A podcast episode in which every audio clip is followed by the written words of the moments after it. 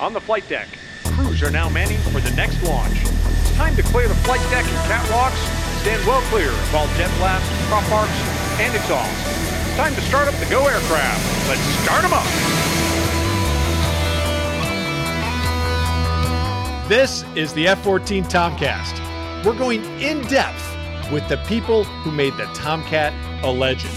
In today's first episode, we're going to talk with Grumman test pilot Kurt Schroeder, who has some incredible stories and inside history on the development of the Tomcat. So strap in and get ready for launch. Hey, welcome to the F 14 Tomcast. I'm Dave Baranek, call sign Bio. I was in F 14 Rio and I have 2,500 Tomcat flight hours and three squadron tours. I was also a Top Gun instructor from 1984 to 87, and I'll be one of your co hosts for the program. And my name's Craig Snyder, call sign Crunch. I also have about 2,500 flight hours and 650 traps. I too was a Top Gun instructor, and after uh, about 24 years, I retired out of the Navy, and I now fly for a major U.S. airline. And today, we're going to talk about the uh, the beginnings of the F-14 and the F-14A. And today, we're joined by Mr. Kurt Schroeder, one of the original F-14 test pilots from back in the very beginning of the, pro- the program. Welcome, sir. Hey, well, thank you, Crunch. It's uh, great to be with you. So, Kurt, as we get started here, uh, I just if you could tell the audience, tell the folks, you know, what's your background? You know, you're you're one of the original F-14 test pilots. Got it. You did some stuff before that. What what brought you to the point where all of a sudden you're involved in the F-14 program? Well, I, I my college education at the University of Wisconsin was on the NROTC program, so I was commissioned upon graduation. Uh, I spent a year in the Black Shoe Navy before I was able to uh, request orders to flight flight training, and so I went through that, and it happened in the era that I went through the whole training command in uh, something like a year and a half, which I think in today's standards is pretty quick. Uh, but like everybody uh, in the program, when I, I still remember uh, the initial gathering of every, all the new uh, enrollees, if you will, in the training program in a big auditorium, and they said, How many people here want to fly jets? And virtually all the hands went up. Not all, but most of them. And uh, he said, Well, I want to take a look at the person on either side of you and neither, if you're successful, neither one of them will be with you. So that was the big issue. What what happened later in the program as you went through flight training is you began to realize is what kind of community are you going to get ordered to when you get your you're finally awarded the wings. And obviously in the jet community it was fighters and attack. And so there was no doubt in my mind that I wanted to go to fighters. And the way the system was was uh, structured is, in theory, if you're number one in your class, then you get the first pick of where you want to go. That sounds like a good process, except that it turned out that there were weeks where there were no openings in the community you wanted to go to. And then more frustrating is the following week, someone else who didn't have nearly the academic or the grades coming out of the training command, there were more billets available and they got what you wanted. So, anyways, I, I wanted fighters, and uh, fortunately, I was uh, given orders to a F 8 Crusader Squadron out of Oceana, which kind of uh, uh, gave me uh, a lot of confidence in the whole system because on my preference card, I said I'd like to fly F4s out of Miramar. So uh, I, I, didn't realize it at the time, but it was the best thing that ever happened to me. I, uh, the Crusader community is a is an organization unto itself, and uh, there isn't a single person that was got involved with the airplane that didn't love it. And so uh, the squadron I, I was very fortunate to go to, VF 33, was a very strong uh, squadron in terms of the pilots and also the skipper and the air wing commander uh, were just unbelievable and really strong leaders. Uh, a lot of people will recognize the name Jack Christensen. Christensen. He was our air wing commander, and he was like a guy out of a, a, a book. Uh, just wonderful. So I made one cruise in the Crusader, and then we transitioned as a squadron into the F4. Good timing. Well, it depends. I, you know, oh. once again, it meant giving up the F8 and what have you, but it was inevitable.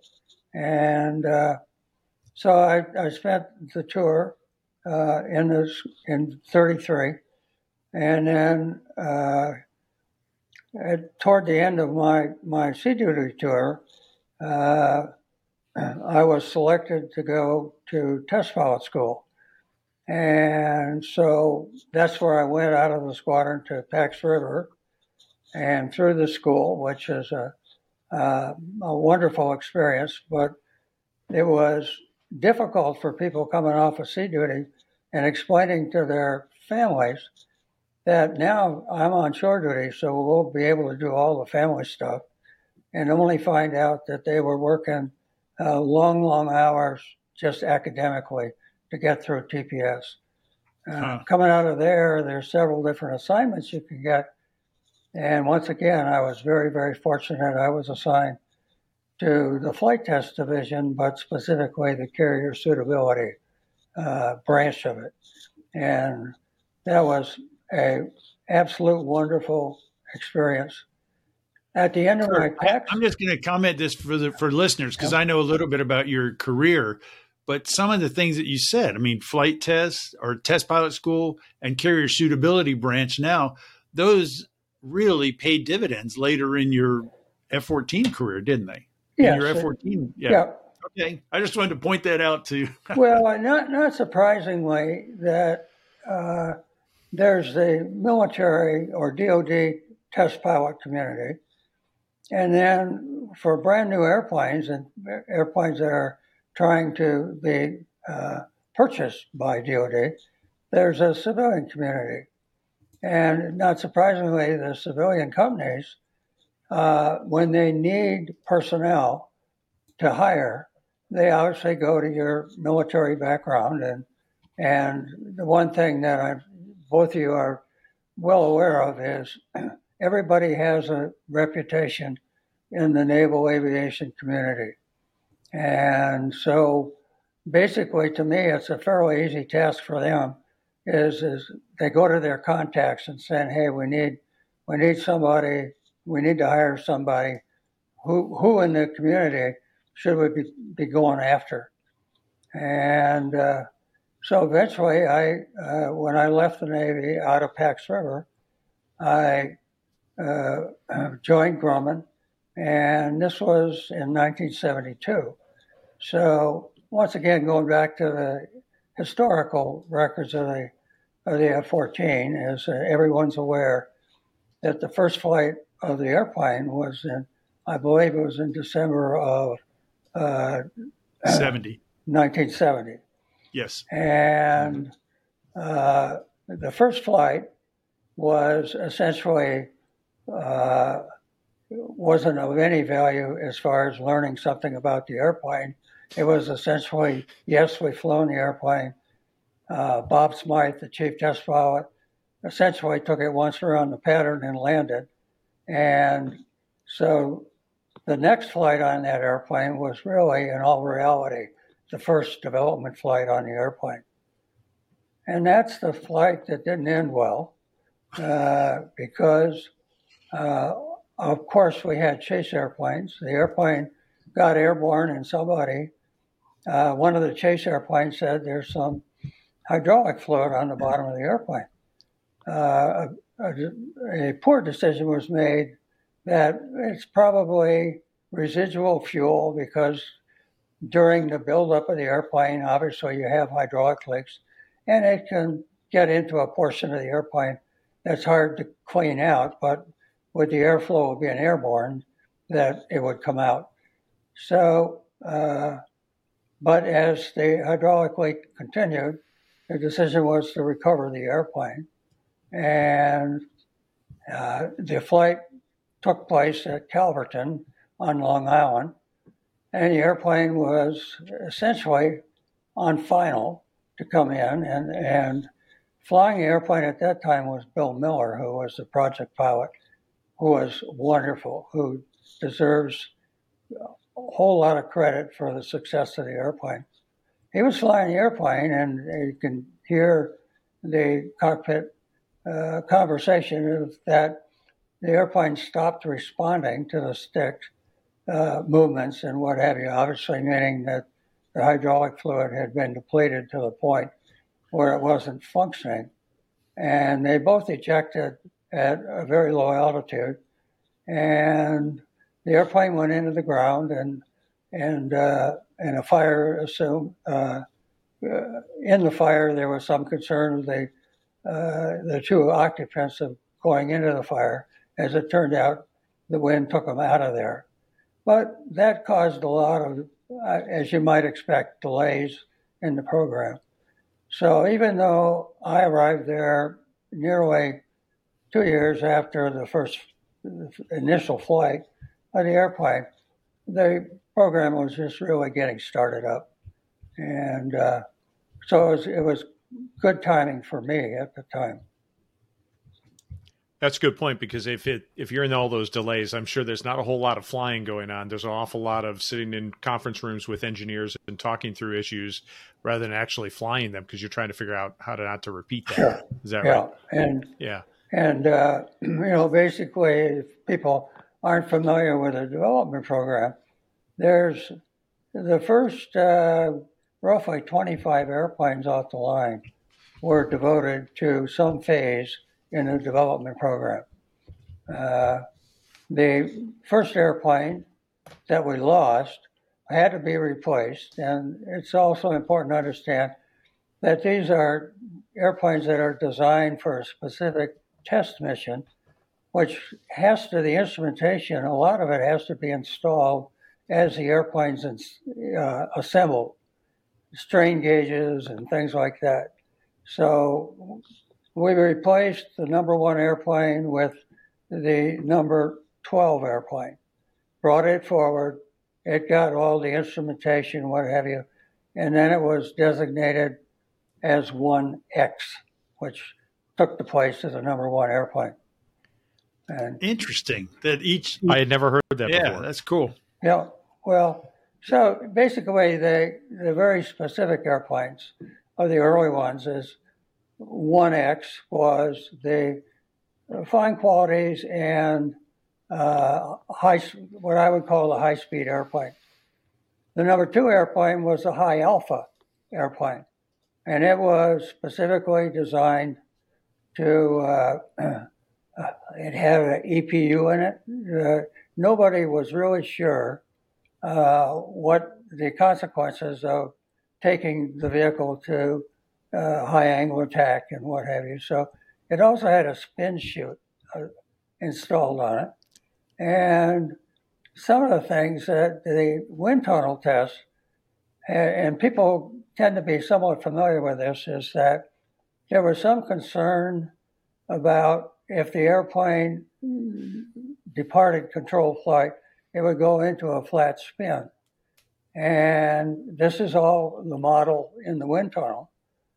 And so they said, well, okay, so in the ejection system is obviously the first thing that leaves is a canopy, and then the rear occupant, and then the pilot. So if this thing is going in a flat spin and it has a very, very small rotation, uh, axis of rotation, is it possible that they could hit the canopy itself? So the number two airplane didn't have a normal canopy. It had a much thinner canopy than production.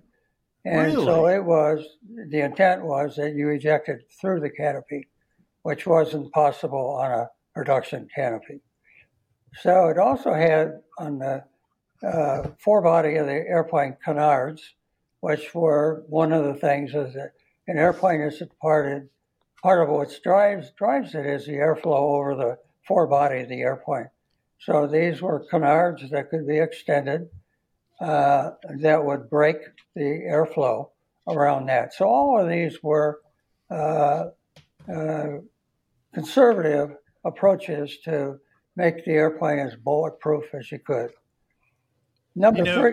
I'm sorry. Well, before we get away from that, I, I want to make a clarification, which um, these are not the glove vanes that were part of the production airplane, but they were little rectangular canards. I mean, I'm looking, I'm looking to see if I have a picture of them in this in this book, but I don't. They're small rectangles on the nose. So, okay, right on the number three, and a whole different different purpose and what have you. Yeah. So, number three was the structural airplane.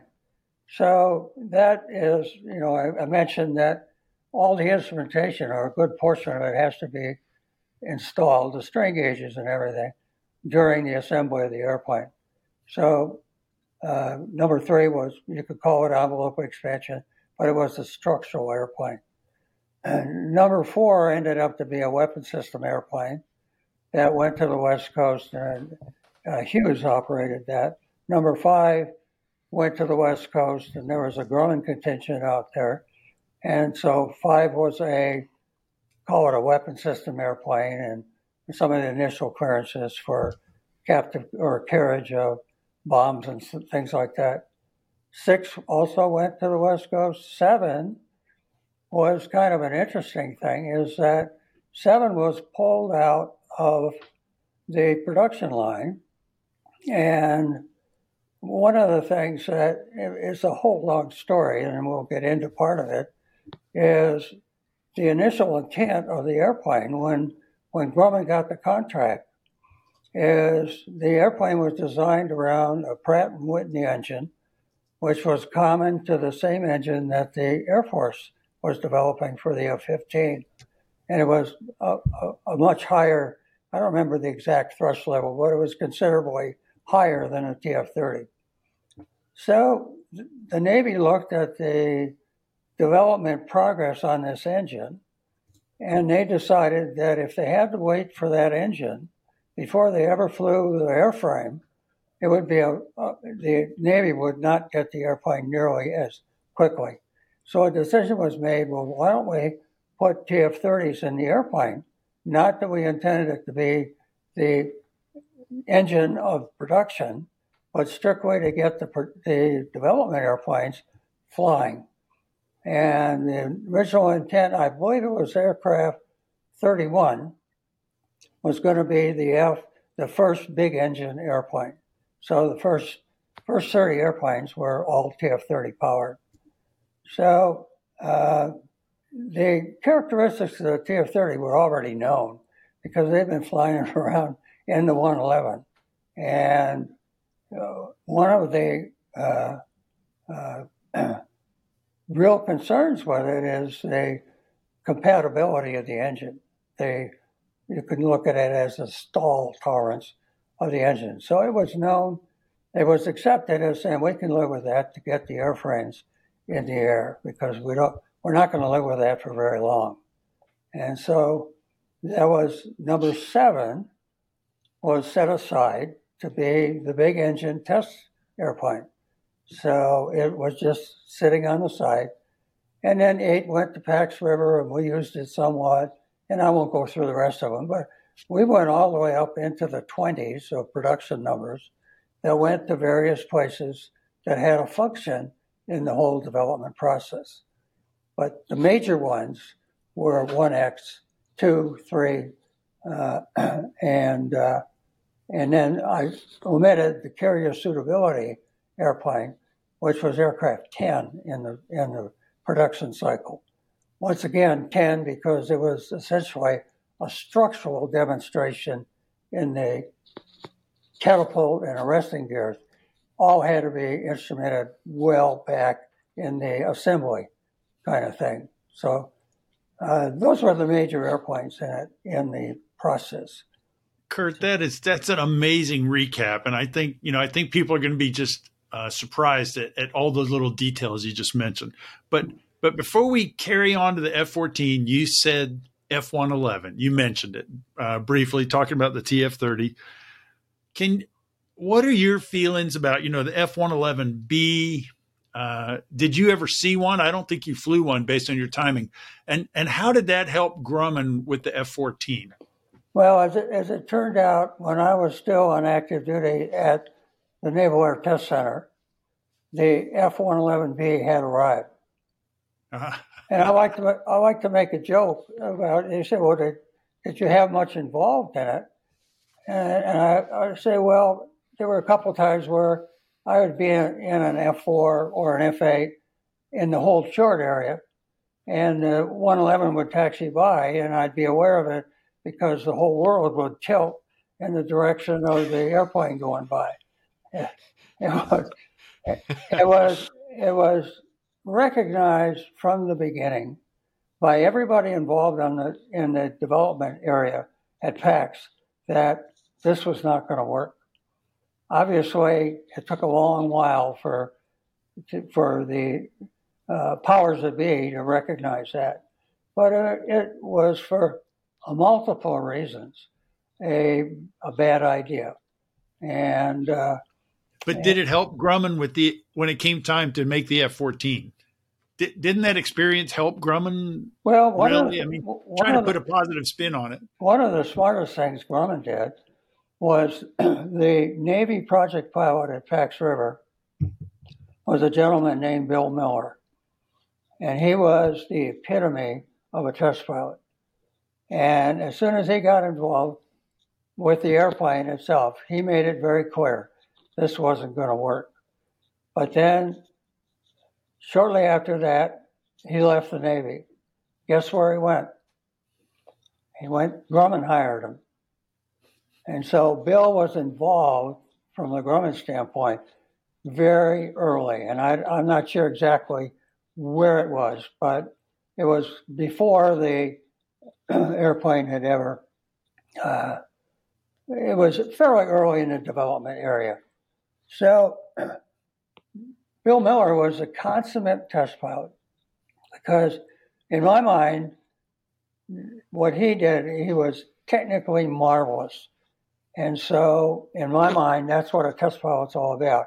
He not only has to see what the hell the airplane does, but he's got to know, number one, how it's designed to operate. And then, which allows him, if something's not working right, to have an, ed- an educated guess of where the problem is. So, Grumman came in, and I, I'm not familiar with the entire involvement. Uh, but Grumman was the obvious choice to get the F 14 contract.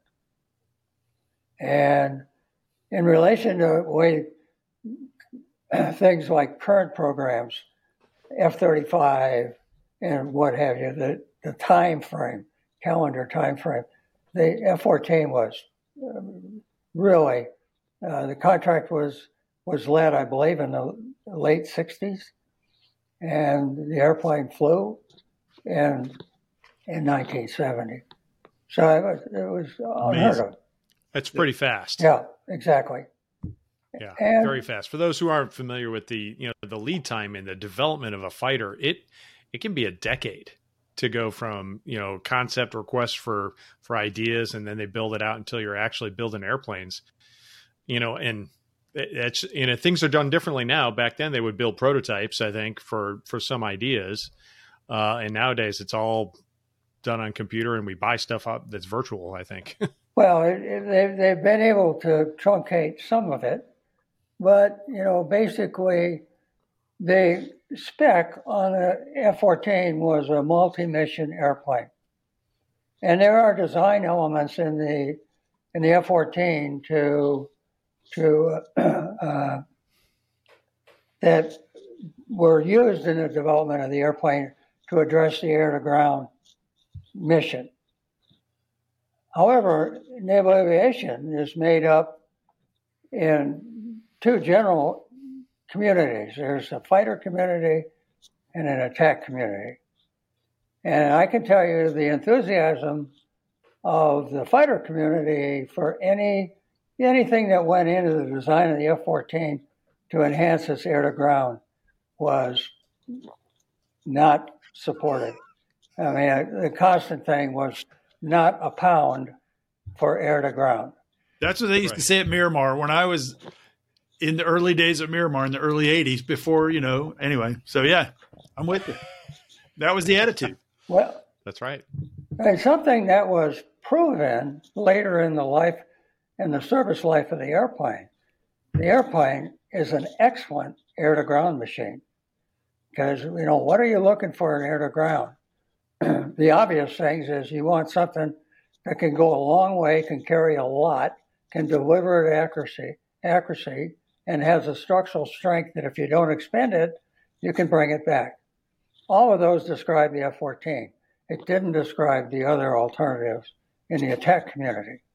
And so they, uh, they later on that when when the airplane got really involved in the air to ground uh, mission, that I think it's well acknowledged that it was probably the best platform on the on the carrier deck for that mission.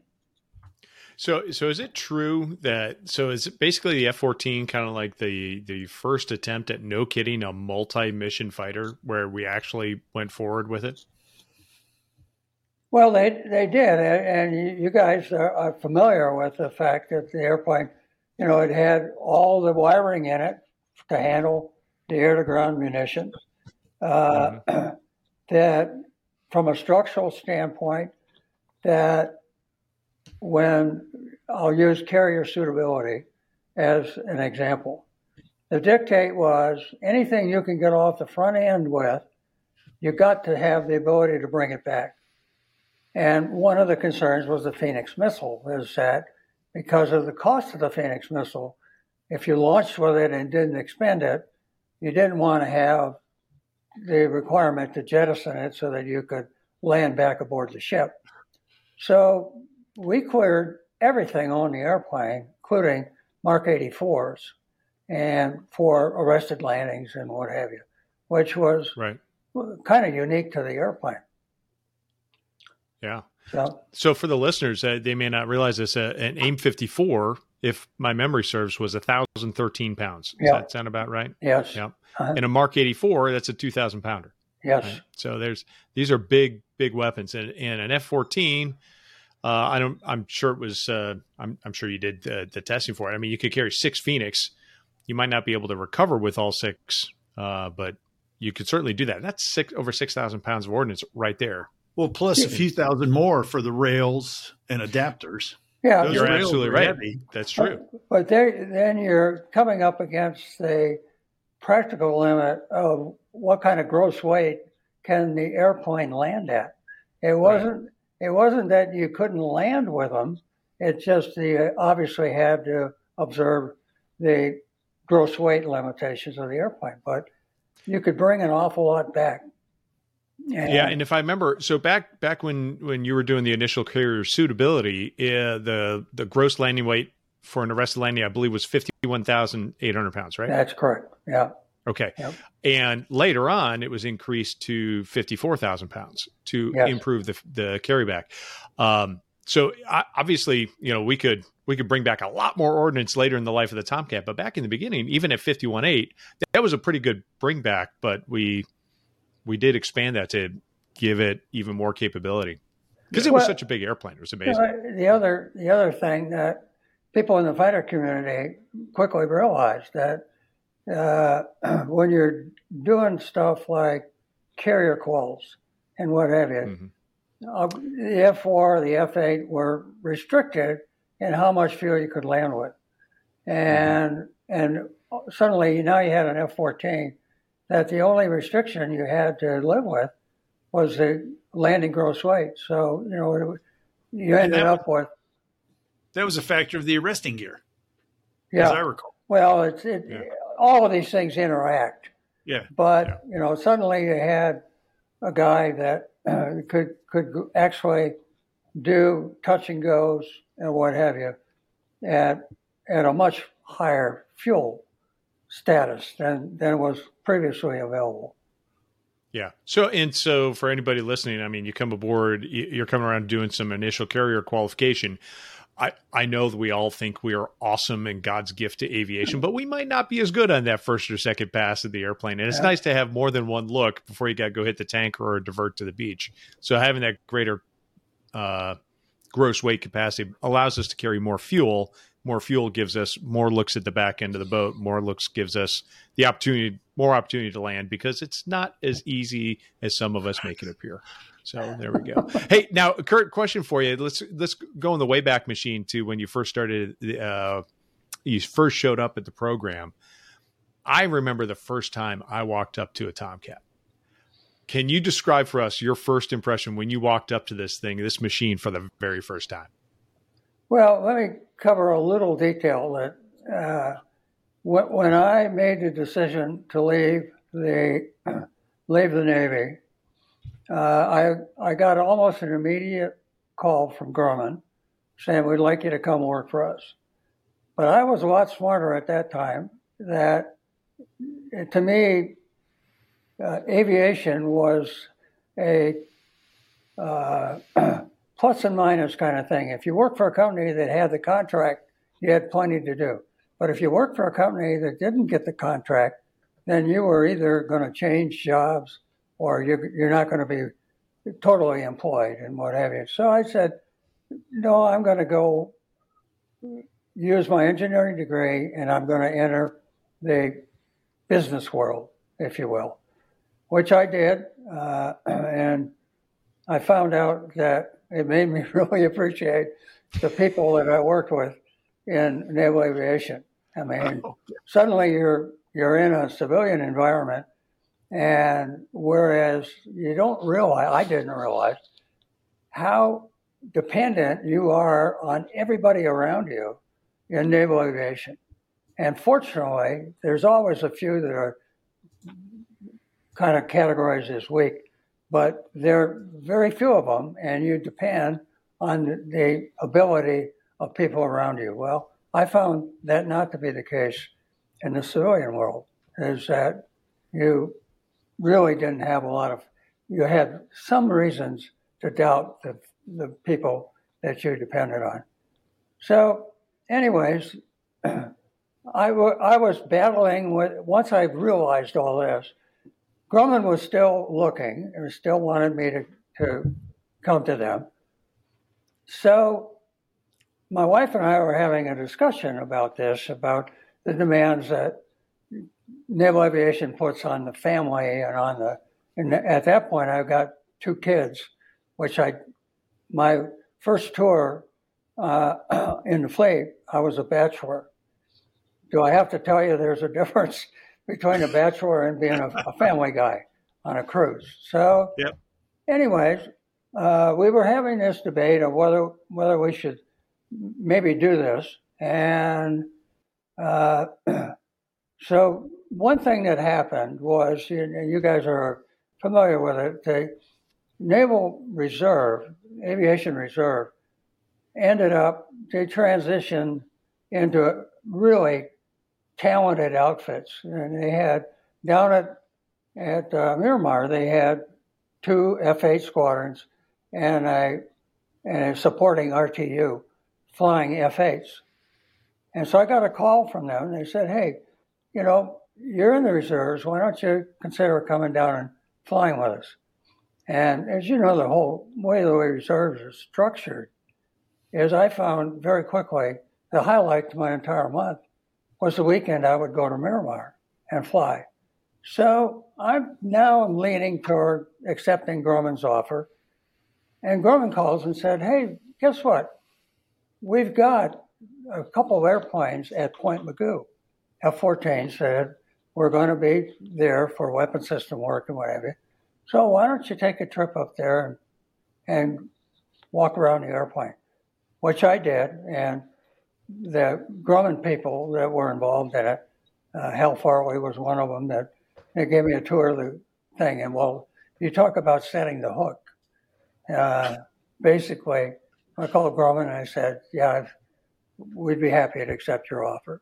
So that's how I got involved with it. But uh, and it was still early enough in the program that to witness the development of the airplane because, as we all realize, when the when the first airplane comes off the line, there were several systems in the airplane that really needed attention, and the attention was was certified by the flight test, and so the airplane evolved from the early airplanes that VF1 and 2 took on crews. And the airplanes that came down the, the line later, there was a big difference. That's amazing. I mean, that's, and and I bet it was a, a, a different world back then. So, Kurt, you mentioned uh, VF1 and VF2 were really uh, learning some developmental lessons. How about going into some details about that? We know they made the uh, the first deployments of the F-14 around uh, 75. Uh, tell us some of the, the stuff that you were you're thinking of. Well, you know, it's like uh, basic, basically they obviously had early block airplanes and the flight test program was being conducted before they left and while they were gone and what have you. Some of the early things on the airplane uh, was the uh, uh, basically the original airplane had maneuver the maneuver devices were strictly trailing edge flaps and they were controlled by a thumb wheel on the, the pilot's stick. And quite honestly, the additional lift and what have you it gave you was not impressive. And it was all manually controlled. So, very quickly, it was identified as number one, we needed to include the leading edge slats as well. And secondly, is why not have them automatically controlled as a function of angle attack. And so then the question is, well, okay, where, how do you make it smart about the angle of attack? And that's how, where the ARI probe, the probe in the uh, in the radome came in, and that is an essentially an angle of attack sensor. So I think there isn't anybody that wouldn't argue that it made a dramatic difference in the airplane. And so, you know, in an ideal world, is you call up NavAir and you say, "Hey, guess what? We just found out. We just flight tested it, and it's great, and we'd like to put it in the airplane." Well, then that, that starts the process. But needless to say, it's a long time before it appears in the in the fleet. And uh, I believe in this case it was the Block 90 airplanes, which were well down the production line. So they they also had a uh, a very uh, concerning. They lost an airplane that was when they were deployed, and the crew ejected. And as they described it, there was a thump bang, uh, followed by uh, a fire.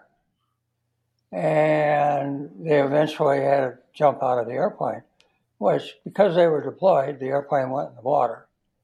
So the question was, what caused this? But there, you have, you don't have anything uh, as far as AAR goes.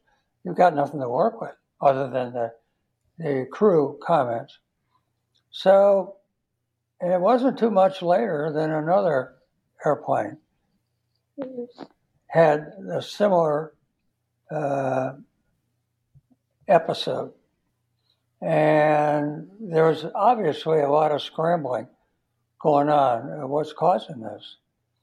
And then we had an airplane that was the Navy was flying out of out of Pax River, and also had a similar incident, but they they were able to land the airplane.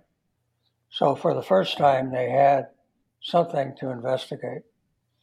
And long story short, it turned out it was they were TF30 kills that they uh, the fan blades were fatiguing, and if you've never seen uh, an engine or the fan blades are a significant hunk of material. I mean, it's not like they're they're uh, featherweight and what have you. Plus, they're spinning at a very high RPM, and and there was enough energy and potential uh, kinetic energy in the fan blade. It went right through the engine casing, and unfortunately, there was a main fuel line that ran over the top of the engine right in that area in the plane of the engine. So it was rupturing the main fuel line. Well, do I have to tell you what happens when you suddenly bathe the entire nacelle and what have you with uh, with with fuel when you have you know engines running and what have you. So it turned out it was when they started looking at it, it was time related on the engines. They were all I don't remember what the threshold was, but it was a very definite once they reached a certain certain length that the, a certain amount of engine time that it, the blades fatigued. So that was an obstacle they had to overcome.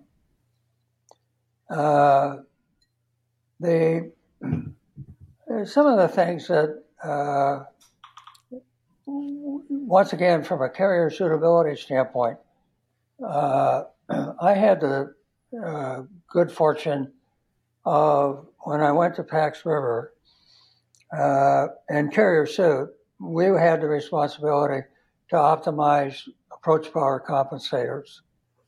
And so the initial airplane that we worked with was the F 4, which is an ideal airplane to do that because the J 79 is a, essentially an axial flow engine with very quick power response.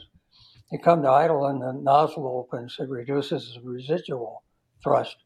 So we we were able to optimize the APC and the F4 that I honestly felt I could fly as tight a pattern uh, with the APC as I could using manual throttles.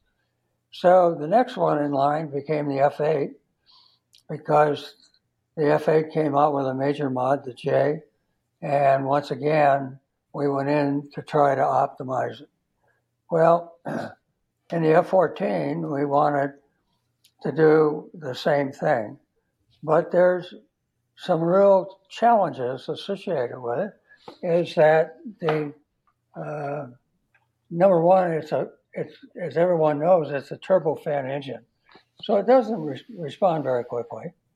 The TF30, when you come to idle in flight, the nozzle doesn't open; it stays closed, which means that if you're trying to decelerate the airplane, you've got residual thrust that you don't want, and what have you. So we made some changes to it, but it was less than optimum. Uh, the other thing was the DLC. The airplane came off the line with direct lift control, and it was implemented that it used, uh, once again, in, the way of background, the, uh, the F 14 has four sets of spoilers. They're all electronically commanded, and they are two inboards and two outboards. We were using all the spoilers for the DLC. And well, that uh, and the, the point of the spoilers is to either dump or restore lift. And so basically, uh, the the downside of it is that when you're airborne and you put in a DLC command of that you want to go up, what happened is the spoilers when uh, to go up, the spoilers would stow, and there would be a significant uh, a shift in the center of pressure on the wing, and a pitching moment that went down, right? So obviously you don't want that. If you're trying to go up on the glide slope. So the way to counter that was there was a DLC interconnect, which was a device in the longitudinal control system that said, with the DLC command, I'm going to command enough horizontal tail in order to counter the pitching moment. Mm-hmm. Well, that's all. That's all good news, and it did a reasonable job, not a perfect job. But the problem was that the tail load, in order to counter the the pitching moment, was in the wrong direction. And so basically, you're trying for the airplane to go up, and yet you're commanding the horizontal tail, which is huge on the airplane, right? To give you a a uh, a, a uh, nose down pitching moment. So, in my mind, the DLC was really. I, I personally, if I was in the fleet at the time, I wouldn't use it, but nevertheless, people did, and it's the really the in my mind the genesis behind the nickname that some of the LSOs attached to the airplane as the turkey. And you say, well, turkey sounds derogatory, but it really had nothing to do with the capability of the airplane. What it was is when you had a guy on glide slope that was using the DLC and he'd me, in, he wants to go up, well, the stabilizers would would make an immediate input to counter the pitching moment. And so basically, the LSO is looking at an airplane coming down that has got these main gears sticking down, and then it's got these big horizontal tails that appear to be flapping. And I think that's where the the, the term turkey came from. Kurt, I joined the fleet in 1981. Guys were talking about why they called it a turkey, but your explanation right there, I mean, Crunch, we could terminate the interview right now and go, okay, we've got to win. You know, because you right. told us where the turkey came from. Yeah. But we're not going to. No. Well, well so so life is a is a mixed blessing. Yeah. The spoilers were electrically controlled. And then we had a rash of the electrical command path not behaving properly, which prompted us back at Calverton to do a try to isolate the problem. And lo and behold, we found out that as far as the DLC goes, that all the benefit, excuse me, back up, all the bad stuff, the pitching moment was associated with the outboard spoilers. So we said, and we had in the test airplane the ability to disable them. And we found out that if we used just the inboard spoilers and increased the amount of extension of them, that we ended up with a, a much more effective DLC and essentially no pitching moment. So if you flew the early airplanes, uh, I, am trying to remember when that fixed one in the airplane, but it's one of those things that you find something and you'd like to uh, have the fleet guys have take advantage of it right now. But it doesn't work that way because there's so many things that funding is an issue. When are you going to do the mods? What have you? So I think, I, I believe it was later rebranded the mod DLC. It actually okay. went in, it went in with the F 110 engine. Not that it had anything to do with the F 110, but it was included in that upgrade. I didn't realize so, it was that long before mod DLC was incorporated. I didn't realize. Well, yeah. my my recollection could be wrong. It, I'm sure it right. wasn't. I just didn't realize. It was, it, well, I'm depending on my memory, which is, you know. Man, so, so to be clear, manual. all this stuff we're hearing today, this is all based on memory. You didn't study or practice or, or go, well, let me go look at this stuff. You're not reading stuff right now. This is all just off no, your memory. I, from uh, my wife will tell you that I've got, I have got footlockers full of information in the garage, but we just recently moved and none of it's successful. So uh, you don't need it. Uh, You're doing great. Yeah. Well, well, well hey, let me let me ask you if I may, Kurt. So you you you talked about a few things. You were talking about approach power compensators. You've talked about direct lift control. You know, we're talking all this stuff we're talking about right now is all landing pattern flying qualities, and it sounds like there was a lot of give and take and a lot of discovery because it's all new design, right? Um, how about overall, I mean, it was built as a fighter and a bomber. And you're, now, granted, you you did a lot of carrier suitability, but you also flew it probably. I mean, did you get a chance to go out and do some some one v one, some dogfighting with it, and experience the flying qualities like that? Well, uh, the closest I came, and it's a whole different story, is that I got sent over to Iran for six months to teach the Iranians to fly the airplane. Uh, that is more than this interview can handle. But we'll have you, know, you back. They, it's all right.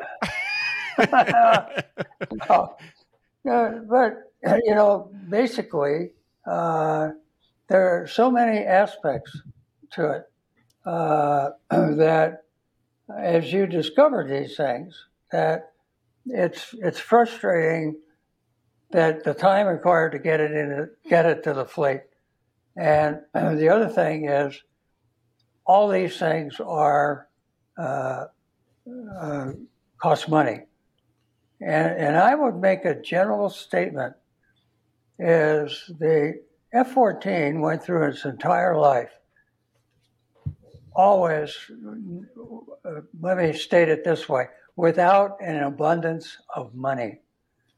And, and so things that were on the table to improve the airplane and what have you were uh, basically for lack of funding that they were either delayed or maybe they never got there. Mm-hmm. There's a, there's a couple stories associated with that, but I, I think what I need to do is make everybody aware that the technology that was available when the F-14 was designed is archaic now, and specifically flight control wise, the introduction of fly by wire. What fly by wire brings to any vehicle is almost incalculable. Uh, basically, the F 14 flight control system is nothing more than a mechanical connection between the stick and an actuator. So the pilot's not actually moving the surface itself, but he is setting a mechanical input into a selector valve on a big actuator that's moving moving the uh, surface. So basically, the the uh, when you put an input in, uh, I'll use a a stick input, and you put in four or half stick, as that input is going to go, and the stabilizers will always move symmetrically up or down, depending on which way you command it. But if you have fly by wire, that, and the F 18 is a good example. A lot of people don't realize why, when you see an F 18 taxiing around, it, the, the rudders are toed in. Well, it has nothing to do with the flying qualities of the airplane. It's because they had trouble getting the nose off the ground on takeoff. So they said, well, we'll just toe the rudders in and create drag up on the vertical fin to give us a nose up pitching moment. Well, that and the redundancy that fly by wire gives you is incredible. I mean, you have typically four channels. So things that we were dealing with that a single malfunction created a problem in a fly by wire system. If you lose one channel, it's no big deal. You've got three other channels working, and it can be addressed when your airplane gets back. So uh, basically, what happened, I think, is, is kind of an interesting thing. We get the airplane flying. This is after the, uh, we're now into the flying qualities evaluation, right? So, one of the first things you did was do a level decel, pulling the power back and increasing aft stick to maintain altitude. And obviously, the airplane slows down. And what obviously is happening is the angle of attack on the wings is increasing. Well, my experience in the F8 and the F4 is you would reach a point where you don't want to proceed any further because the airplane's going to depart. Well, in the F 14, they kept bringing the stick back and the stick back, and finally they reached full aft stick, and the airplane is still sitting there. It's not departing. And obviously, if depending on what your power is, sometimes even full military power won't keep it from descending. But the fact that you could go to full aft stick and the airplane just sits there. So the next question was okay, on a structural program, we have to define that the airplane is structurally capable of meeting the acceleration limits. In the case of the F 14, it was six, six and a half Gs. So they go out there with it with number three, structural airplane, and they start doing a, a wind up turn. And so what you're looking for is, as you do the wind up turn, turn is the normal acceleration on the airplane just is continuing as you as you decelerate. So basically, as you do this, the angle of attack on the wings increases, and therefore the loads on the wings, primarily bending modes, uh, increase. so if you have enough speed, you can reach a point where you're limited by wing bending. It just the wing can't stand any more load on it. Well, when we with the number three airplane doing doing these wind up turns is that everything was linear in the cockpit, yet as they went to higher higher angle attack, suddenly the wing loads start to drop off. You say, well, wait a minute. The G is increasing and it's linear, but yet the wing loads are dropping off. What's going on? Well, it turns out, as we all know, the center body of the airplane is big. The wing glove area is big. So the lift was transferring to the fuselage. And so basically, this actually relieves the wing load. I never heard that explanation before. That's awesome. Right. Yeah. So, so basically, something we were we were trying to keep the information from from the fleet is the airplane symmetrically is nearly unbreakable. Don't tell a pilot that. no, oh, we recognize oh, yeah? we recognize that right away. And, there are some and, airframers I know that are going to disagree with you on that. They're like, "We've met crunch." I, I'll, I'll give I'll give you an example. I know of at least two incidences where a pilot inadvertently, obviously, put 10 Gs on an F4 the airplane, to its credit, it got home, but in both cases, it cracked the wing spar. And at that point, it's a, it's a strike, right? So here we have in the F4 or the F14 is that as you increase, the fuselage load is actually relieving to the wings, right? So how strong was the airplane? Well, symmetrically, it was incredibly strong. And I had that proven to me in Iran when I was in the back seat on a basic fighting maneuver hop where we were the bogey. And I had an Iranian trainee in the front. And we're doing maneuvering for as the bogey. And we had a we had a floor that we altitude floor and we were getting down to it. So I said to the to the uh, the Iranian, I said, "Okay, we're getting down to the floor, so start working it up. In other words, continue to do your maneuvers, but but gain altitude. Don't be losing altitude." Well, he leveled the wings, and we were at something around 350 knots or 375, and he buried the stick Well, the response of the airplane, particularly in my, my, my opinion, in the back seat, was I couldn't believe it. And the first thing I did was look out both sides to make sure the wings were still there. And so basically, uh, and, and I, am sure Bio is, is well used to this. Next is get up on the right side and see the G meter, right? Yeah. So the first thing I did, and it was pegged. I don't remember what. It's like what I it was, it pegged it at ten, if I remember right, wasn't it? Yeah. Yeah, Yeah. it was all the way over, right?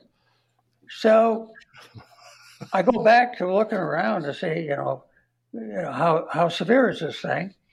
And I get back. I, I asked the, the Iranian. I said, "How many G's did you pull?" Six point five, sir.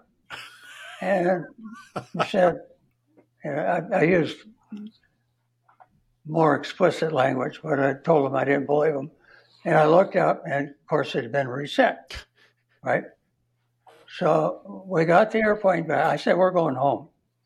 And the it, there was absolutely, I, I've seen it on some of the Navy airplanes too, is the overwing fairing had some fingers on the back Right. and the negative pressure that he created on the top of the airplane was such that it lifted the overwing fairing and and, and folded the fingers underneath. So, anyways, damage to the airplane? None. That we could ever find. Uh, So, Amazing. so you say, well, okay.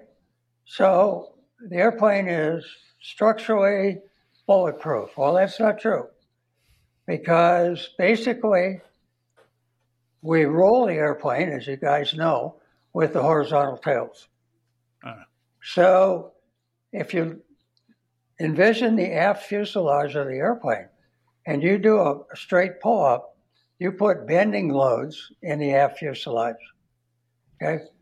Now, if you take and you in level flight do a, a level roll, you're putting torsional loads on the on the uh, aft fuselage. In this case, they'll be in one direction on one side of the airplane, the opposite direction on the other side. So, and the airplane is designed to handle that. But the Achilles heel was if you put a lot of neg- of positive G on the airplane and then roll the airplane, is at least on one side of the airplane, you're adding torsional loads to the bending loads. It's actually relieving on the other. So if you get the concept, the, the way you could damage this airplane is asymmetrically because, you know, it, it, it, it will handle everything that it's designed to do uh, uh, in a symmetrical and asymmetric, but not together. So basically, I think a lot of the uh, in the fighter community, anybody that says I haven't, I've never exceeded the as- asymmetric maneuvering limits on my airplane can't be trusted because it it happens. Yep. And so basically, what's the solution to this? If you had fly by wire, the fly by wire says, Oh, I know what the normal G is. Oh, now you want to roll the airplane? I'm only going to give you so much differential tail to roll the airplane. So, in other words, it's going to protect the airplane stat, uh, structurally. All right, easy, easy to do, and but with our control flight control system, you can't do it. Right. So it's uh, it, it really I lust, and I did from way back when. I, I got involved with going with the X29 program, which was totally fly by wire, and and although I did I, I knew it before the the magic that fly by wire can do is amazing, and so if that had been retrofitted into the airplane, uh, but it's not a cheap, it's not cheap. But guess what? That's exactly what the Air Force is doing now with the F 15. The, the EX, the new revitalized F 15, they're going full fly by wire control system in it. So, uh, you know, the F 14 with, with fly by wire in it would be incredible. To make the airplane do what you want, you, you need aerodynamic authority. We had it in spades. And you also need the ability to keep you out of where you're going to do structural damage to the airplane. So uh, the F 14 with a full fly by wire system. Amazing. What you could do. And all the things that, uh, you know, the question will be well, wait a minute. I, I, I think you put a digital flight control system in the airplane toward the end of its service life. Well, that was not really. It was, the stuff was calculated digitally and everything, but it wasn't a fly by wire control system. So it didn't have the capabilities that fly by wire would have. That's an impressive recap. I tell you that I think that was just a question of, hey, let's talk flying characteristics, and holy cow, I think we just uh, I learned a lot just now. That was a- well. I'll, I'll, tell you another thing, and I'll bet you you violated this. Uh-oh. Is that how do you know? We're back to we're, well. You tell me if you're going to be honest. So there's an accelerometer that we've already discussed, right?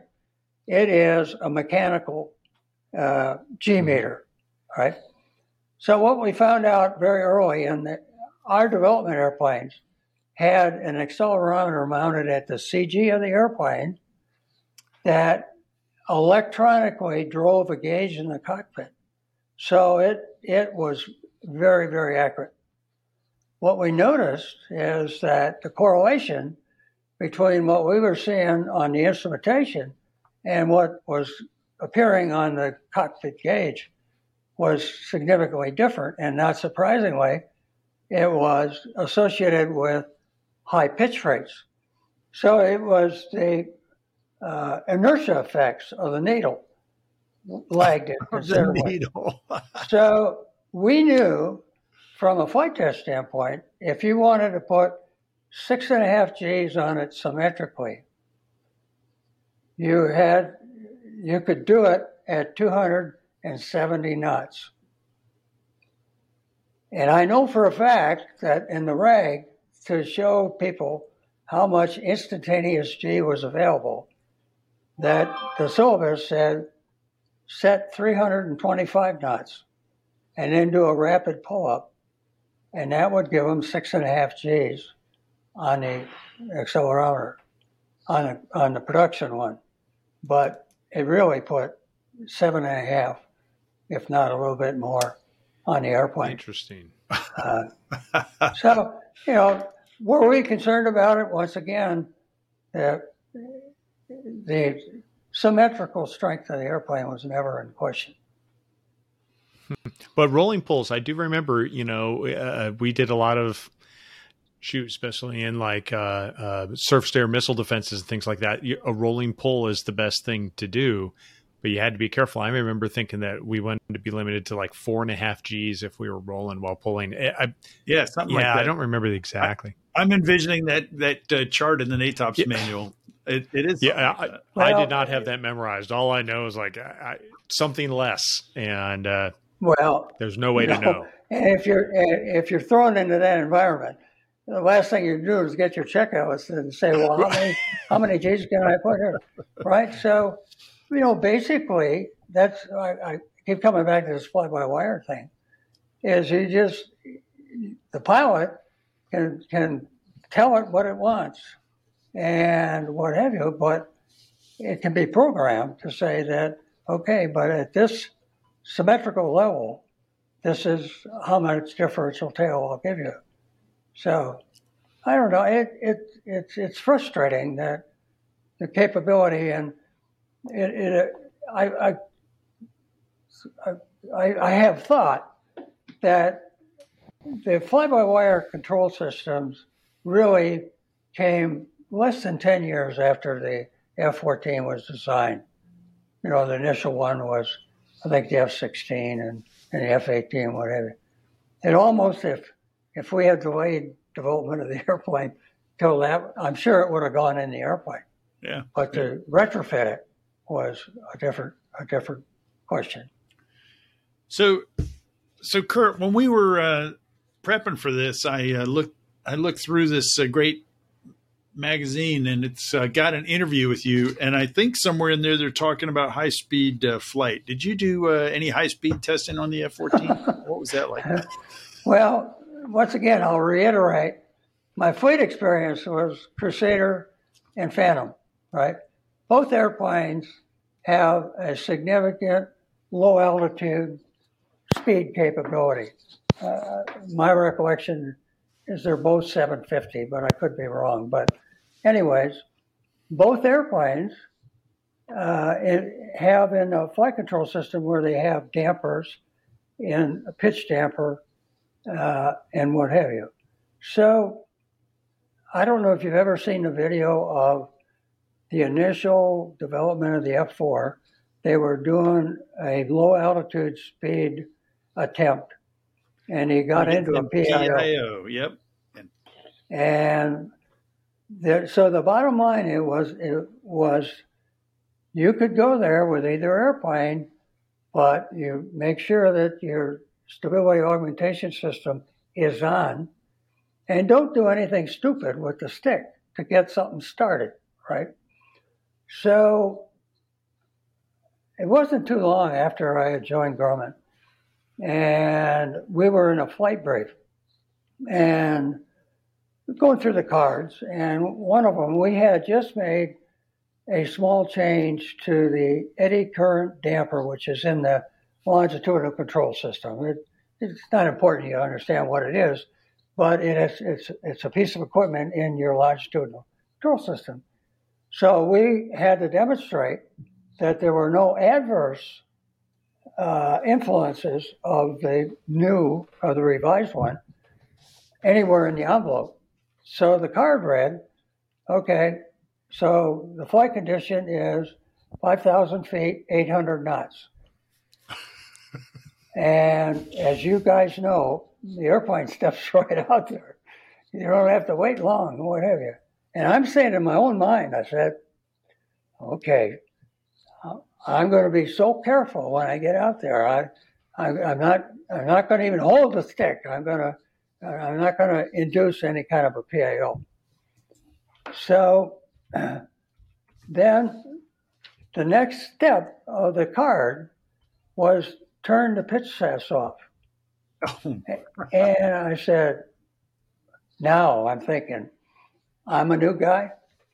They're, this is a big RF. They're gonna, they're gonna frighten me and what have you, but they're not serious about doing this.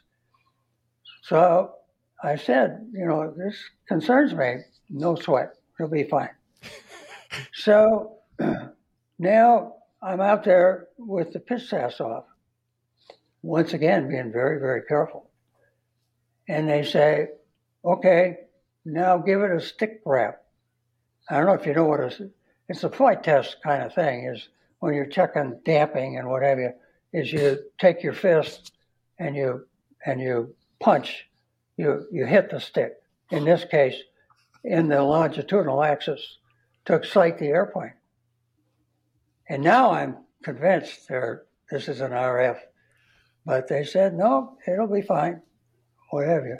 So off we went and the airplane was actually heavily damped, more heavily damped after the stick ramp than it was with the SAS sign.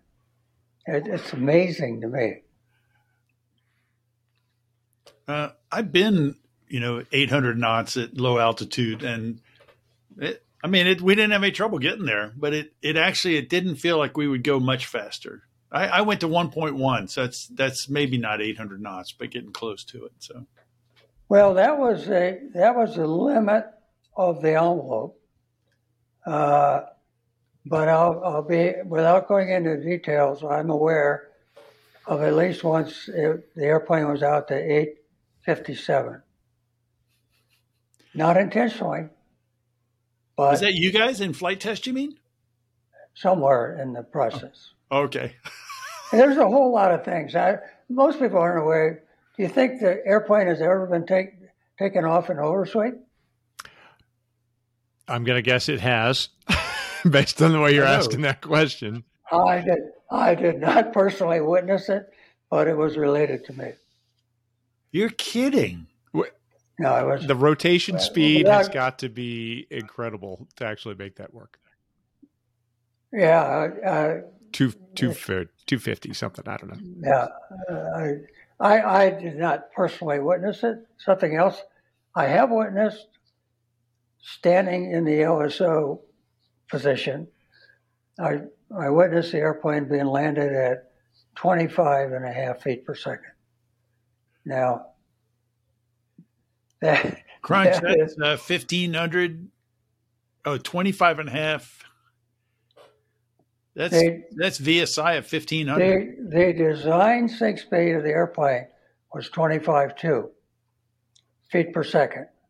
Now, what's different about the structural thing in the carrier suit environment is there's no margins. Right. So theoretically, if it were a perfectly designed airplane and you landed it at 25.3, everything would break. Right. Obviously, that's not the case. In this case, there wasn't any damage to the airplane. That had to look like a darn crash. Somebody coming down because that's crunch. That's well, that's, that's two and a half times exactly. So typically we land right about 700, 750 feet per minute.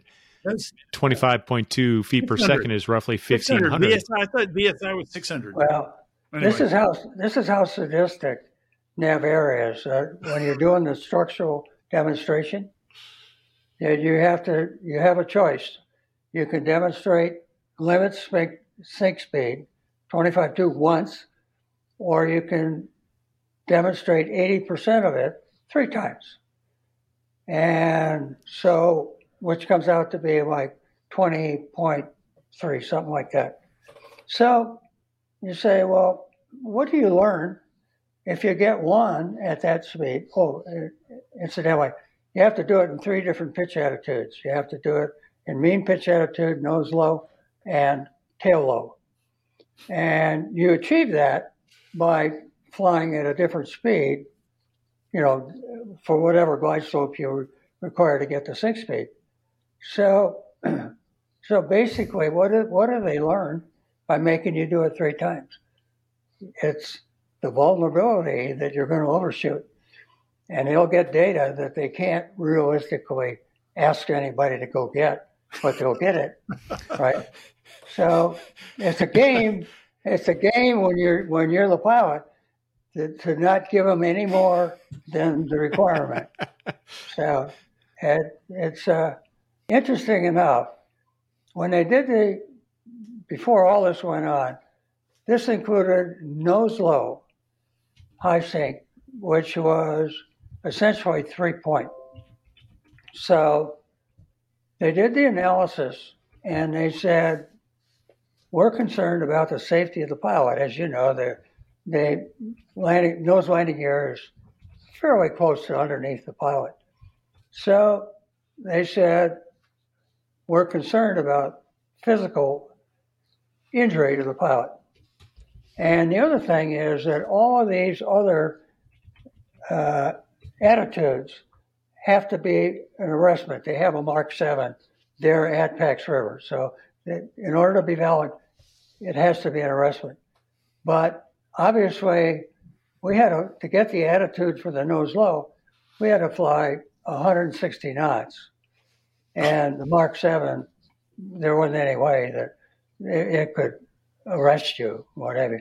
So they said, well, just a touch and go is good enough. So, anyways, they, they came up with a energy absorbing seat. And you're all familiar with the seat pan that goes in the seat. Take the seat pan out and you put this energy absorbing seat in, which you can think of it as a piston that would stroke when under load.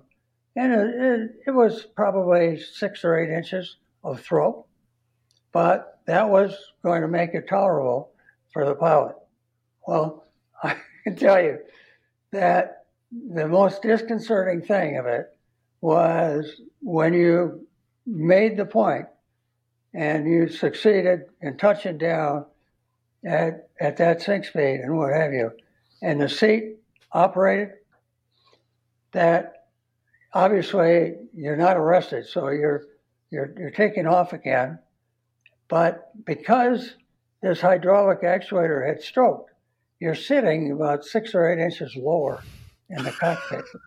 so it's it's the weirdest sensation I can think of. You you look to the right and you're looking at the canopy rail. so, anyways, it all worked out. The life of a test pilot. Oh, wow. Yeah. The question the question is Yeah. did you did you think about it and realize that before you flew it or was that one of those boom oh we didn't think about that. no, they they they they do their their damnedest, and uh, obviously I didn't I didn't end up with any injuries. We did have a another incident which I won't go into detail, uh, but they had an inadvertent in-flight engagement, and when I say an in-flight engagement, it the airplane came in and picked up the Mark Seven and it was caused by a late wave off. I was not involved.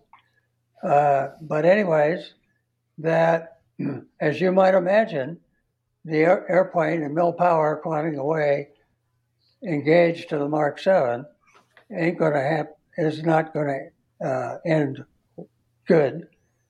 So it rotated the airplane down, and so it hit the hit the runway nose gear first. Uh, it actually injured the pilot.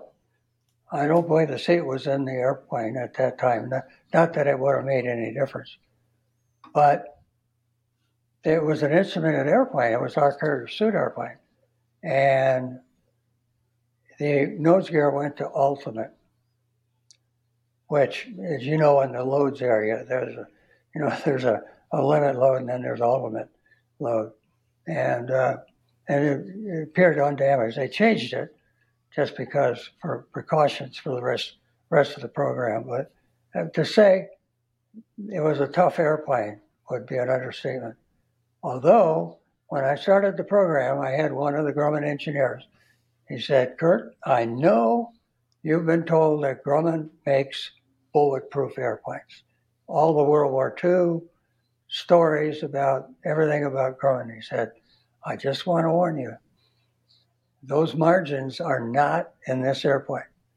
He said, there's no way we could have met the requirements and put those same margins in there. Hmm. But whatever was in there, it's an amazingly tough airplane. That's incredible. That really is. And I, you know, basically, if you look at Navy designs that are current, past, whatever, awful lot of them in their career end up with gear problems, you know, collapsing gear, landing gear, main gear, nose gear. F8 was had a weak nose gear. A lot of F8s collapsed nose gears, whatever. Well, when they do that, then NAVAIR just ups all the requirements because they don't want to go through that again. And then, of course, in the current generation, they're all nose toe. So we were, we were the, along with the A7, the first to go nose toe. So it's, I mean, you know the size of the nose gear. Big. Wow. So that's that's that's amazing. It- like, If I could just, I, I gotta, I want to shift gears for a second here and think about something else. So, mm-hmm. it, the F fourteen when it was designed was, you know, thinking about the HUD right now, just completely shifting away from flight control characteristics and things Yeah. like that, and thinking about the avionics. So the HUD was a was kind of like a brand new thing at the time, right? I mean, this is we. There's not a lot of Well, I think the A7 was the first. I was going to say that's true. Yeah, I guess it. but it was it was Yeah. relatively new. Yeah. Yeah. you're you're getting into communities, and the A7, as Bio said, was incorporating a Mhm. HUD, and the F F fourteen uh, obviously was a HUD, Yeah. right? you would think that the two communities would have a common uh, meetings, if you will, about uh, these are things to avoid or these are things to be aware about, what have you. Well, they they were doing their thing, and the fighters guys were doing their things, and the reason I'm so convinced of it is before I left Pax River, I had a chance to fly an A7E, which was their first production airplane that had the HUD, what have you. And I was amazed. And, you know, I, I, the point I made is that if I was flying a GCA in the A7, and for whatever reason, I decided that I would go uh, 400 knots until I get the call that uh, you're commencing glide slope or you're approaching glide slope commence rate of descent. I could do it in the A7 because you just come in at whatever 1,200 feet, whatever that the GCA altitude was, and you'd say, okay, uh, you're uh, approaching glide slope, begin a normal rate of descent. You'd come to idle, and you'd force the velocity vector down three and a half degrees, and you'd probably never leave leave the glide slope. I mean, you'd be decelerating the whole time, but that that in itself, in a normal airplane, was would be very difficult to do. But the HUD made it easy. So then I get to the F-14, and I find out that we first of all the initial HUD had had a, a combiner glass inside the windshield, and that helped field of view and everything else. The bad news was when they somebody was in the airplane at night and the reflections and everything that was going on and said, this isn't going to work. And so they took the combining glass out and went to windscreen projection. But the biggest sin of all is the initial airplane did not have an, an inertial horizon. So you start, think, start thinking about flying a HUD. How much you depend on the inertial horizon. Of all the benefits of the HUD, of you know, say a, uh, a low altitude turn where you don't want to be losing any altitude or the GCA, whatever. We did not have we did not have an inertial horizon. We had a dial horizon, which was useless, right? Wow. And so the F-14, and at that point, I, I don't, I think the fleet had to live till was it the initial B modifications that got a reasonable HUD? I'm not sure. The D obviously got uh, an upgraded upgraded HUD. Do you remember Crunch? Well, later on we got I know the, guys we the B upgrade got the VDIG-R. The I can't remember what the R stood for, retrofit or something like refer. You know, the yeah. VDIG-R was a real big upgrade. Uh, the F-14D obviously had a very nice one, but before that, the F-14A and straight B had that that old HUD. Yeah. But uh, uh, I remember it would precess significantly, and uh, it was it was difficult to use. And there were plenty of people who would actually turn it off when they were landing at the boat. Yeah, it was a disaster that, with the benefit of hindsight, that when the whole concept, you know, I, it, this is my imagination. They have a whole room full of fighter pilots, and they say, "Okay, well, how many people want a HUD?" Oh, I've heard good things. We all want a HUD. Okay, but then not to go and find people that were flying HUDs. To me, I mean, it, the HUD is. I, I would think that, I, and I never was operational in a HUD HUD equipped airplane. But I, I, suspect, well, you hear about it, HUD cri- cripples, you know, guys on the ship at night, and they were asking them if, if if the HUD's not working, let paddles know.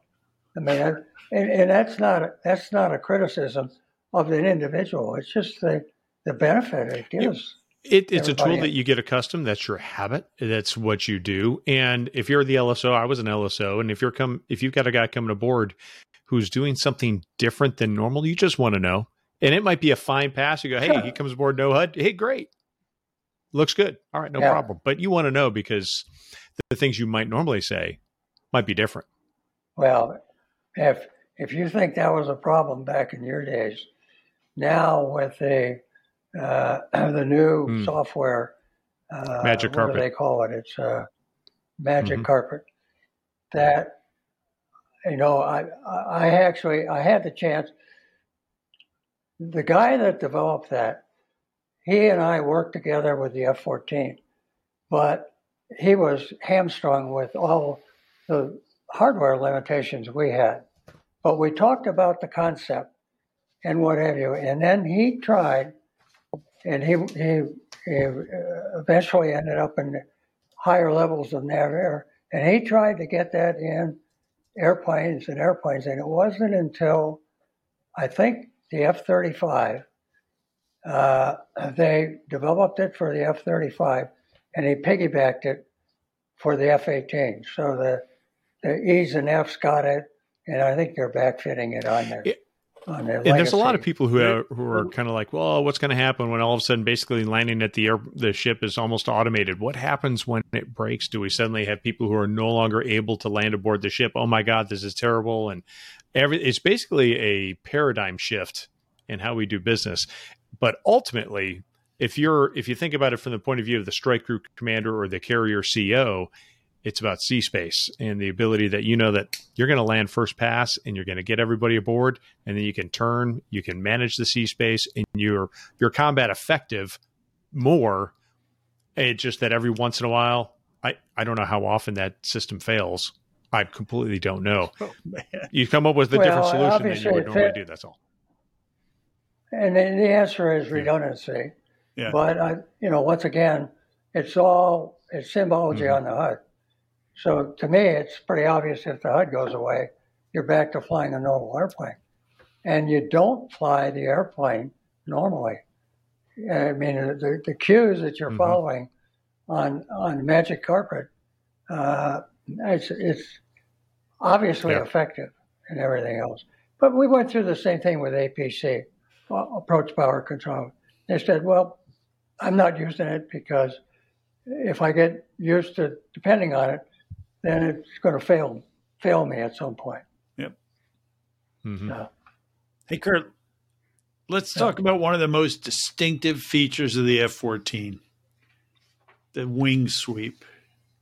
You have any any thoughts, good or bad, about the wing sweep? I mean, in my experience, three different squadrons, twenty five hundred flight hours, we have very few issues with the wing sweep. And, and I read a uh, an article that falsely claimed the wing sweep added complexity to the F 14. So that wasn't true uh, in my experience. But what do you think about the whole wing sweep? I, I would I would add it on the obvious must-haves, you know, and and you know people worried about. Uh, you're probably aware of the fact that someone said, "Well, what if it fails?" Yeah. And of course, there's all kinds of ways to prevent that from happening. But they said, worst case, is you've got one one one wing fully swept and the other fully forward. And we actually they did a flight test with that, and and uh, our chief test pilot at the time, Chuck Sewell, did the work, and he concluded that it was a reasonable uh, capability on a field, but obviously not for the boat. So, but you know, wing sweep failures, they, Grumman engineers, bless their hearts, uh, you probably have heard of the titanium wing box. Yes. And that's the heart of the whole thing. The, the electronics in it, compared to what's available now, is, were prehistoric, but they worked. You know, the CADC, which controls the wing sweep, was being touted as the latest and greatest in well, technology. that's still um, it, it's vying for the world's first microprocessor. The yeah. guy who invented, but the reason that everybody in the world doesn't know about it is because the Navy kept it a secret for uh, 20 years. Yeah.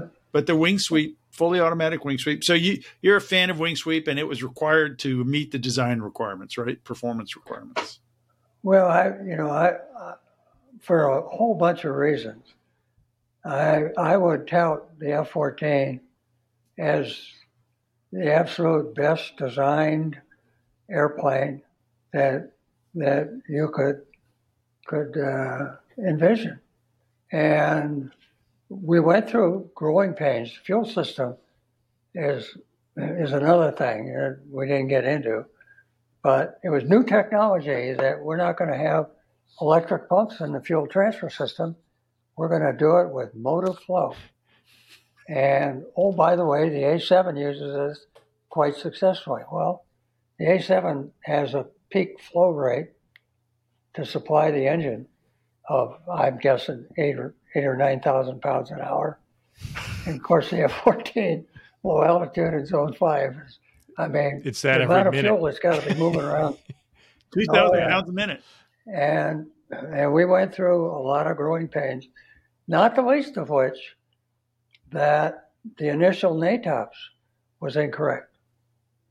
And the reason I know that is when I checked the board, they put it on my desk and said, learn the fuel system and correct this. And hopefully it made a difference. Part of it was understanding how the how the thing actually operated. That for years there was this thing about super straw, how all this fuel goes through this great big pipe, and it's it's not true at all. Not that it matters, but I think as it matured, I don't. You guys would know. I mean, fuel systems were not a big problem area. I would think uh, they became a big problem in the end. Uh, we started having a lot more issues well, back I, at the end, but uh, that's a discussion for another. I day, had a single engine.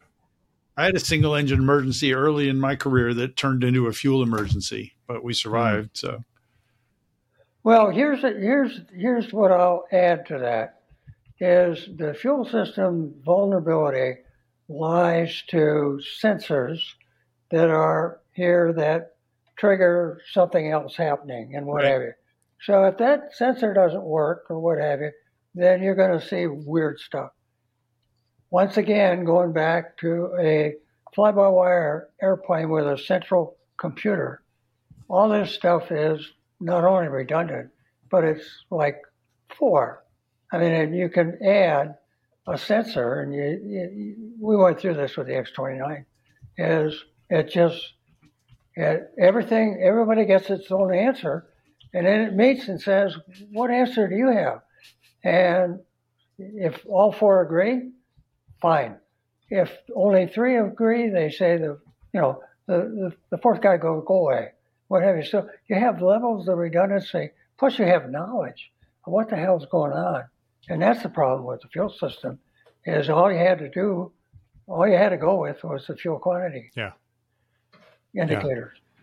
And I, I remember those indicators being a little, I mean, they were just little rotating dials, and sometimes they just didn't see you. You're, it, we, I used to always joke that uh, if I was running low on gas, I would lower my seat so that I, it would look like I had more.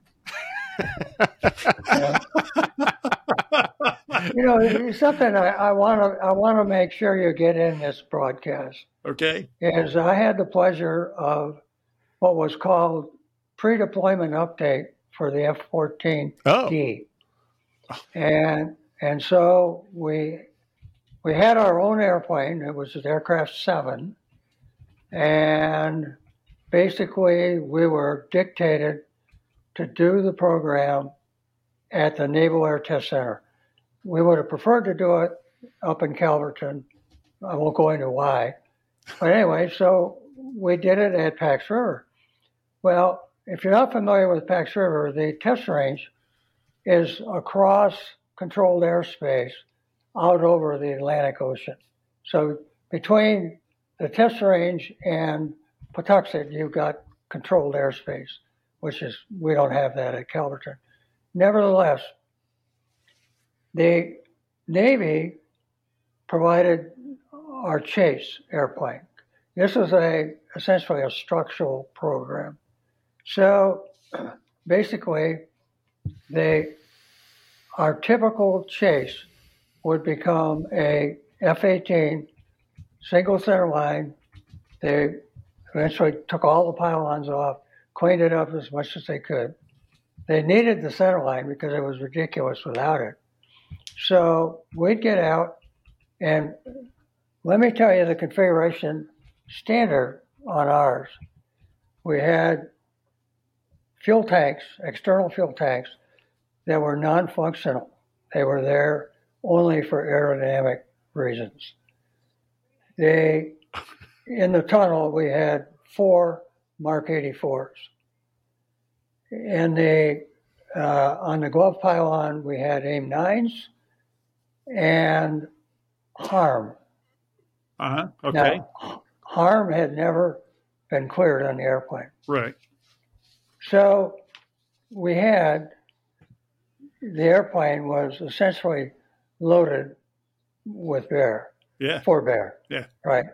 So we would go out and we would, a lot of the, it just works out that a lot of the points are high speed.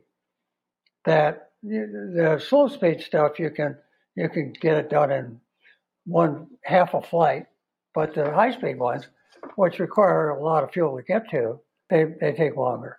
So we start out on one end of the warning area and get all set up to to go downrange, and we ideally the chase we would want on a very loose wing position, stepped up, if you will, because if something happens that if it's of urgency, the sooner you know about it, the, the better you can deal with it.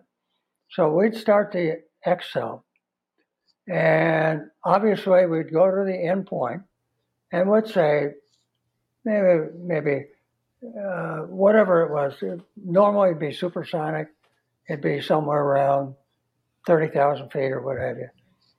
And the F 18 would be three to four miles behind us. And so we said, well, this is, we need potentially we need you to get there sooner. So we ended up with a, a uh, area chase. So you would take the acceleration rate and you'd station the F-18 holding about halfway down. So if something happened, he could get to you relatively quickly.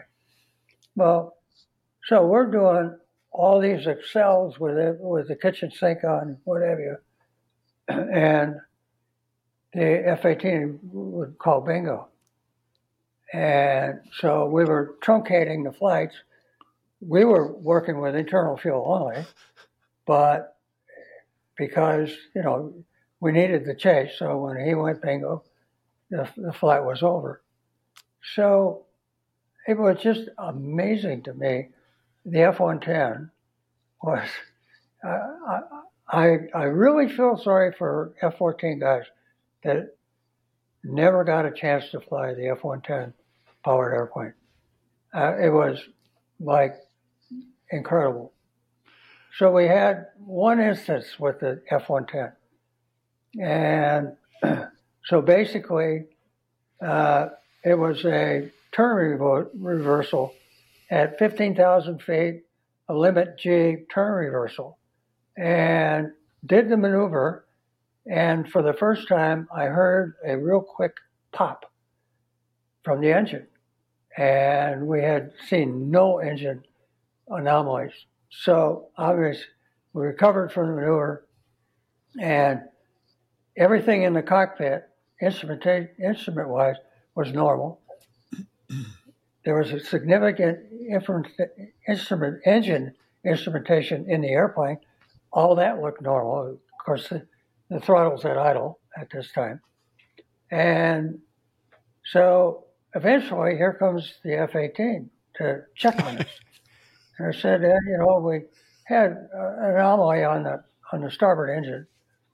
And so as he's closing in, he, he gets fairly close in. He said, oh, there's a big panel missing off the uh, AIM 54 fairing on the front, which is part of the configuration when right. you're carrying air to ground bombs.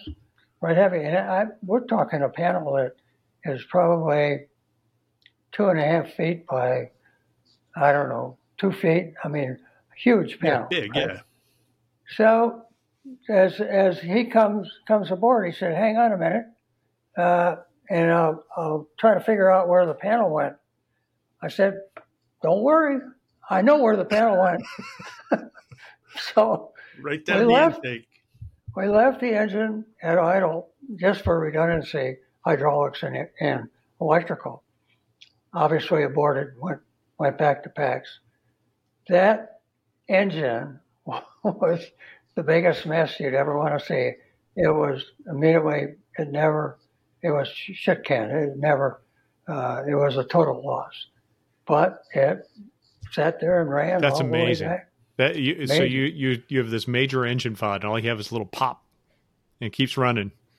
Whereas an old TF30, Yeah. you'd be like, Well, "Oh my that- god, this is going to go Uh, bad." Oh, Well, yeah. Oh, yeah. we just uh, had. There was another thing. I don't know if if you ever experienced it. You ever you ever have a high Mach stall in a TF-30 airplane? yes,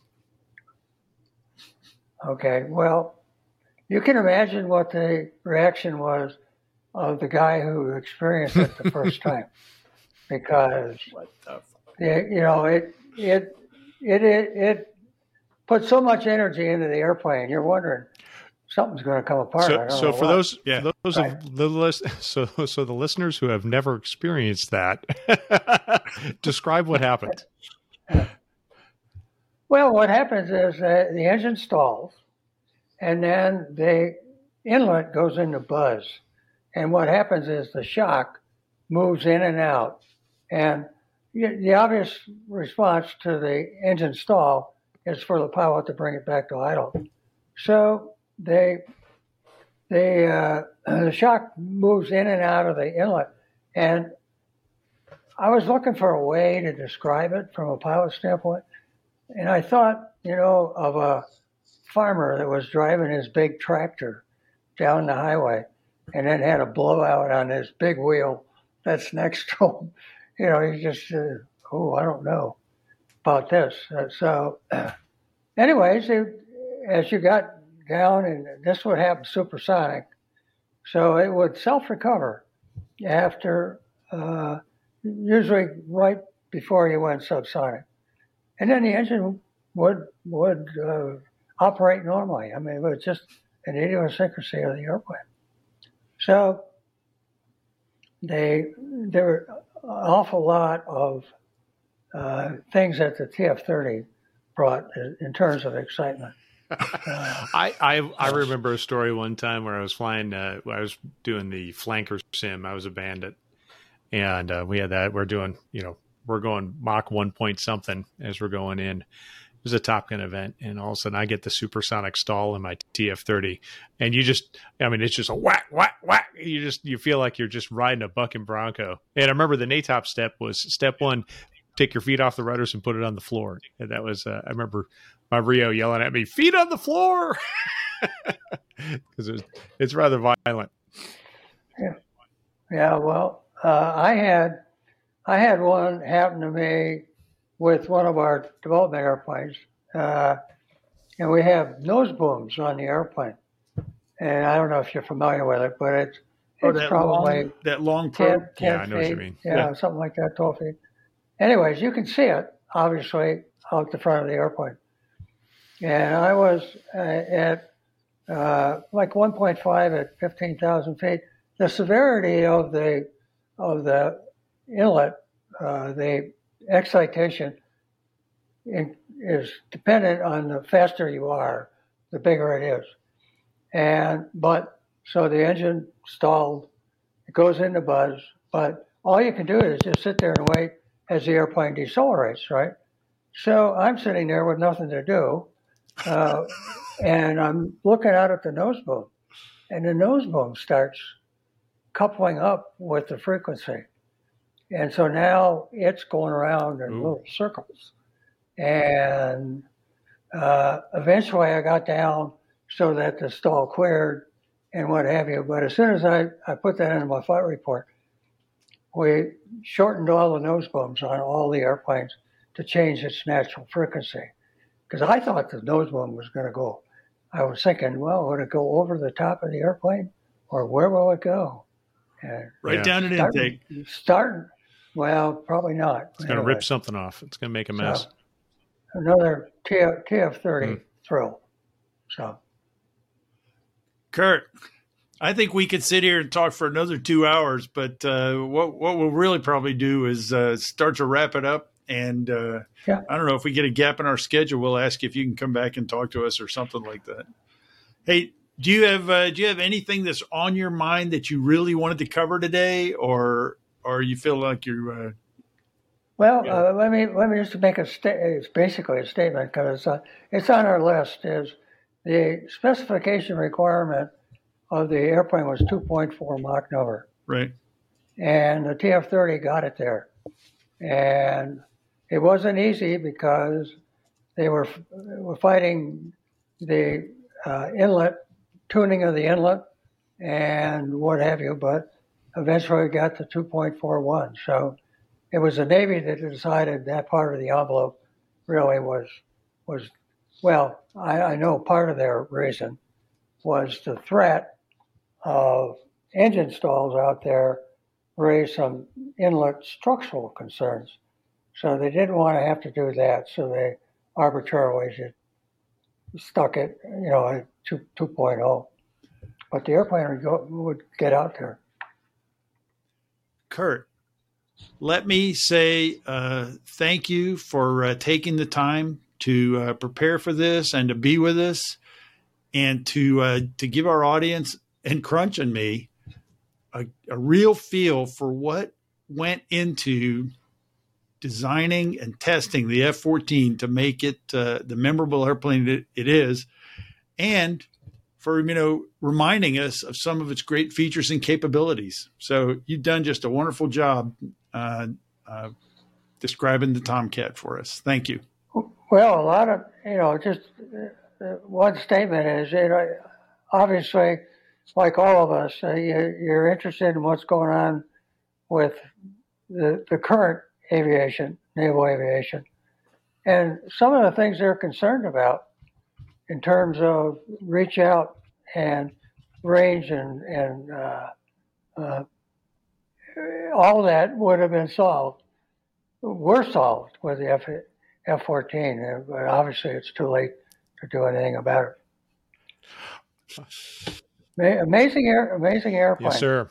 All right. Well, well, Kurt, thank you so much for this. This is, as Bio said, an incredible education Yep. for us, and I hope the listeners enjoyed it. Um, and I just want to say thank you so much for coming out, and to all of our listeners, thanks for listening to the F fourteen Tomcast. And uh, I would love to have you back for a for a recap of some further issues. Well, uh, so far the memory is still there, most of it. all right. We'll capture, we'll capture All it while it's still Awesome. there. Well, I'll look forward to it. So anything I, any questions you have, Okay. give me a holler. Awesome. Thank you very Thanks, much. Kurt. Hey, so what a great interview that was. You know, Kurt did more than just fly test profiles. He actually made suggestions to the engineers that gave us improvements over the entire life cycle of the F 14. So, in addition to some exciting flying stories, we also talked about, you know, the origins uh, of the nickname Turkey, as well as talked about how the fuselage actually provides lift under higher angles of attack. And that's something that many of us had heard of before, but he gave us the real story. Come back for future episodes of the F 14 Tomcast. In episode 2, we'll be talking to Streak and Lur about the introduction of the F 14A.